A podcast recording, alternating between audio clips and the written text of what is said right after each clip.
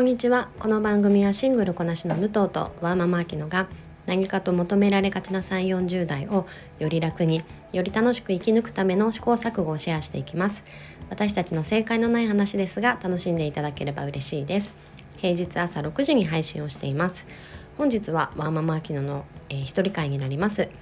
ワーママとして育児と仕事のバランスや、えー、コーチとして女性の働くや生きるにフォーカスを当てた内容でお話をしております本日もよろしくお願いいたしますえーと、先週の配信で私あの下の娘が、えー、入院中なんですっていうお話をさせてもらったところ心配のお声をあのいくつかいただきましてあのお気遣い本当にありがとうございました。で武藤もまだオーストラリアに、え、旅行中だったと思うんですけれども、えー、心穏やかに過ごしてねって、えー、わざわざ LINE ギフトで私の大好きなスターバックスの、えチケットを送ってきてくれてねあの武藤はね本当に私たちあの付き合いが長いんですけれども昔からこういうあの細やかなね気遣いが変わらずできる人で本当にそういうところね尊敬してます。でおかげさまであの母子分離型だったので私はあの気持ちとは裏腹に、えー、自由時間を得ていましたので あのいただいたねスターバックスのギフトカードも使わせていただきながら、えー、それなりに過ごしてました。あのやっぱり赤ちゃんとね行けないところとか赤ちゃんがいると動きづらいことって正直ありますのでまあまあ その時間を無駄にしないようにと思って、えー、過ごしていましたが無事に、えー、昨日ね退院して、えー、久しぶりの2人育児をしているんですが、まあ、早速 この1人と2人でこんなにも違うものかというバタバタ感なんだろうやっぱりあのタスクが急に増えますよね。特に成長あの過程が違う2人なので、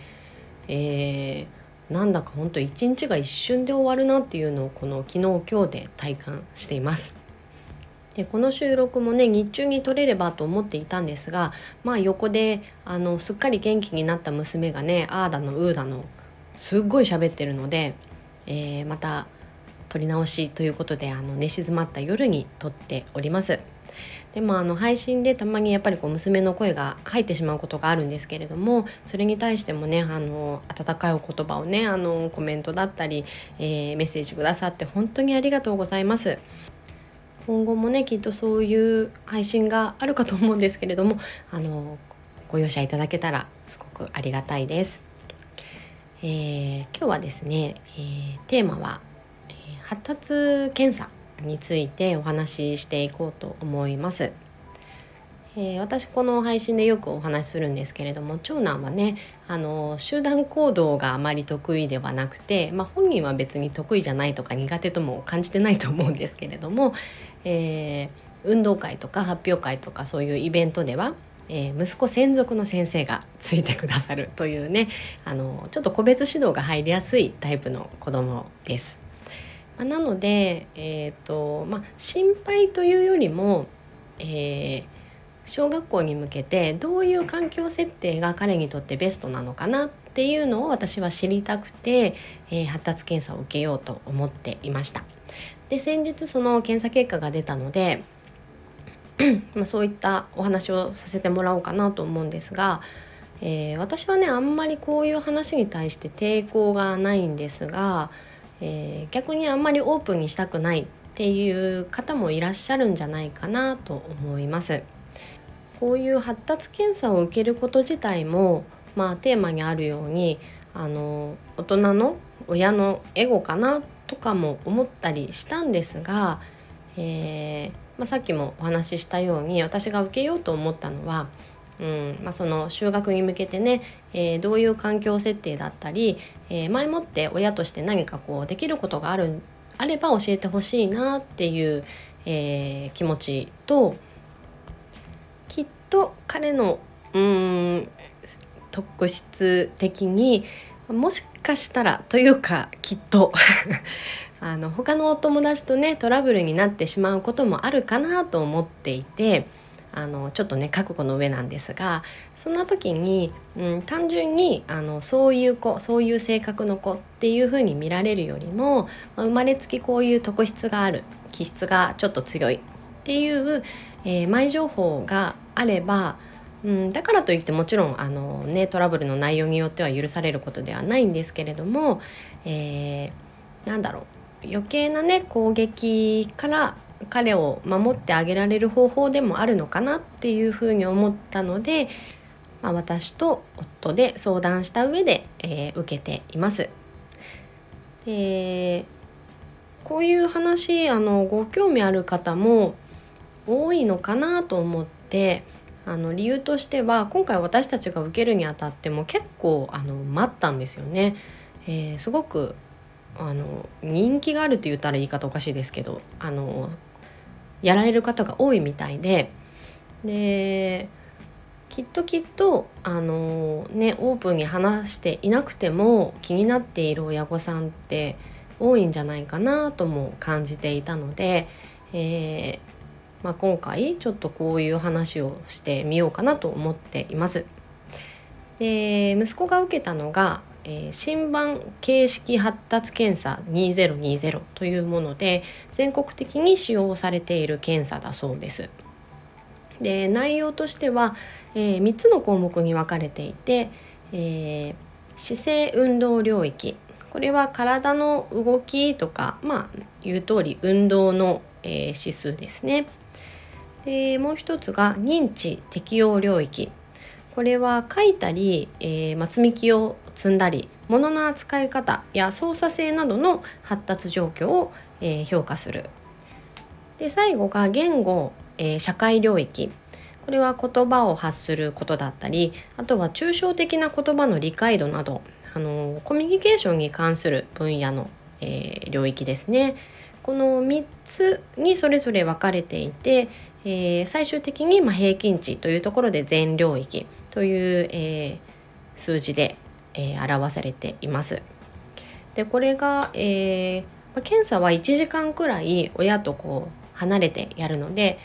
具体的にどういうことが行われているのかわからないんですが、まあ、子どもにとっては遊びという感覚で取り組めるようになっているみたいです。簡単にねあの担当の方が説明してくださいましたがでこれが何歳何ヶ月ですよっていうなんかすごく細かく分かれていて、えー、結果あの発達指数何歳何ヶ月ですっていう風に出るんですよね。なのでまあその受けた子が運動が平均値だけどコミュニケーション力が低いとかっていうこう3部門がどういう風なバランスになっているのかが分かるようになっています。で結果として、えー、息子はねあのこの発達自体の凸凹はなくて、えー、それ自体は私予想通りと言ったらあれなんですけれどもうんこの数字動向っていうよりもその次のステップが私は知りたくてじゃあこの子に合わせた、えー、対応の仕方とかどういう工夫ができるのかなっていうところが知りたかったんですよね。でもそういう親御さんが多いんじゃないかなと思います。結局その数値であのこう名前もつかない状態なので、えー、具体的な、えー、こういう支援がありますよこういう施設がありますよっていう提案はされないわけなんですよ。なので本当に、うん、日常生活の中で私たち周りの大人がどうできるかっていうところなのでちょっとうんふんわりとした感じっていうのはあるんですよね。でもあの結論として私これ受けて本当に良かったなと思ったのはその、えー、結果検査結果から、えー、考えられることっていうので、えー、それぞれ家庭ではこうした方がいいですよ集団でこうした方がいいですよっていう提案があの結構具体的だったんですよね。例えばあのうちの子はあの本当にじっとしてられないっていうのでじゃあ集団生活で、まあ、小学校に上がった時にクラスであのプリント配りの係とかいたじゃないですか。なのでそういうのを率先的にやらせてもらいましょうかとか興味が強いので結構こう注意がそがれやすいんですよ。なので家の中はあんまりこう掲示物を増やしたりこう何かちゃんと伝えたい時は一旦テレビを消すとか、えー、静かな部屋に一緒に行ってからお話をするとか。なんか日常でまあ想像はつく範疇ではあるんですが、えー、こうこちらが懸念していることを受け止めてくれてちゃんとこう返してくれるっていうこのやり取りだけで私はあのすごくやってよかったなって思ってこう安心感につながったんですよね。でやっぱそれによってこちらの心の余裕が生まれるのでうんやっぱりこう子供を見ていてもあなんでやってくれないんだろうできないんだろうっていう気持ちとあ彼それが彼の個性だからユニークだからっていうやっぱりこう行ったり来たりなんですよ。うん本当はね全部受け止めてあげたいっていう気持ちはあるんですがあのこちらもね未熟なもので、えー、いろんな気持ちがこう渦巻いちゃうんですがそれを受け止めてくれる場所があることであのこちらにね余裕が生まれるので、えー、やっぱり子どもとの向き合い方にあのすごく、えー、落ち着いてというか彼をなんかより理解できたなっていうふうに、えー、感じました。ただあの気になることがあるからといってすぐこういうのを受けた方がいいよっていうのを推奨しているわけでは決してなくて、えーまあ、一つの方法として、えー、抵抗感を持ってる方がいらっしゃったらあのそんなに抵抗なく安心の場として、えー、一つ取り入れてもいいんじゃないかなっていうふうに思っています。意外にこういう話って近いママ友とかにはしづらい方もいるんじゃないかなと思ったので、えー、どなたかのねこう参考になれば嬉しいなと思って今日お話をしています。最後にちょっとお知らせなんですが、えー、今年私が携わらせていただくことになりました「暖炉チルドレン」というプロジェクトがありまして、えー、それが、え対話の力で孤独を防ぐというのをテーマに掲げている、えー、子どもに向けたプロジェクトになります。どんな、えー、プロジェクトかと言いますと、えー、子どもたちに本当に、えー、ありのままの自分を受け入れられるようなもうそのまんまの自分でいられるっていう場所を提供していきたいという企画になっていて私も子供ができてこうのびのび子供らしく育ってほしいなって思うんですが、うん、日本のこの集団生活っていうのはうん周りと一緒にしなきゃいけないとか、えー、その調和を大切にしなきゃいけないとか、えー、結局自分をこう抑え込まないとうまくなじめないシーンが多いなっていうのがえー、すごく気になっていて私自身も親としてうんなんでみんなと同じにできないんだろうって思う瞬間いっぱいあるんですけれども本心としてはもうあなたらしくいいんだよって思いっきり自分を出していいんだよっていう場所が今の子たちには本当に必要だなっていうのを感じています。内容としてはえー、対話と写真っていうもので、えー、1人1台ね子どもたちがカメラを持って、えー、公園内で自由に写真を撮っていきます。でその、えー、たくさん撮った中から最終的にお気に入りの1枚を決めてもらってみんなの中で何で自分がそれを選んだのかっていうのを自分を表現する場所であとは、えー、他のお友達の、えー、お気に入りの1枚を見て相手を知る時間っていうところで、えー、そこでねこう同じ場所にいるのに同じことをしてるのにこんなにも違うんだっていうことをすごく体感できるあのイベントになっています。4月の東京を皮切りに、えー、北海道から沖縄まで全国27カ所を、えー、でねやっていくあのプロジェクトです。でその全国といってもあの実はワールドチームもありましてすでにイギリスとかあのイタリアでもね開催が決まっている結構あの大きく進めているものになります。で今回クラウドファンディングにも挑戦をしていましてで、まあ、なぜねその資金を集めるかっていう部分では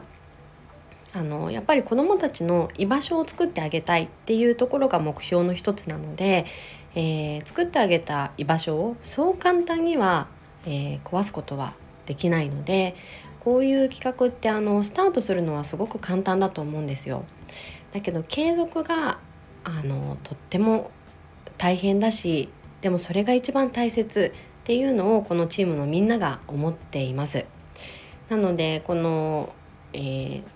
対話と写真っていうイベント自体は1年をかけて回っていくんですがその後を考えた時に、えー、いかに継続性をあの持たせられるかっていうところが課題になっています。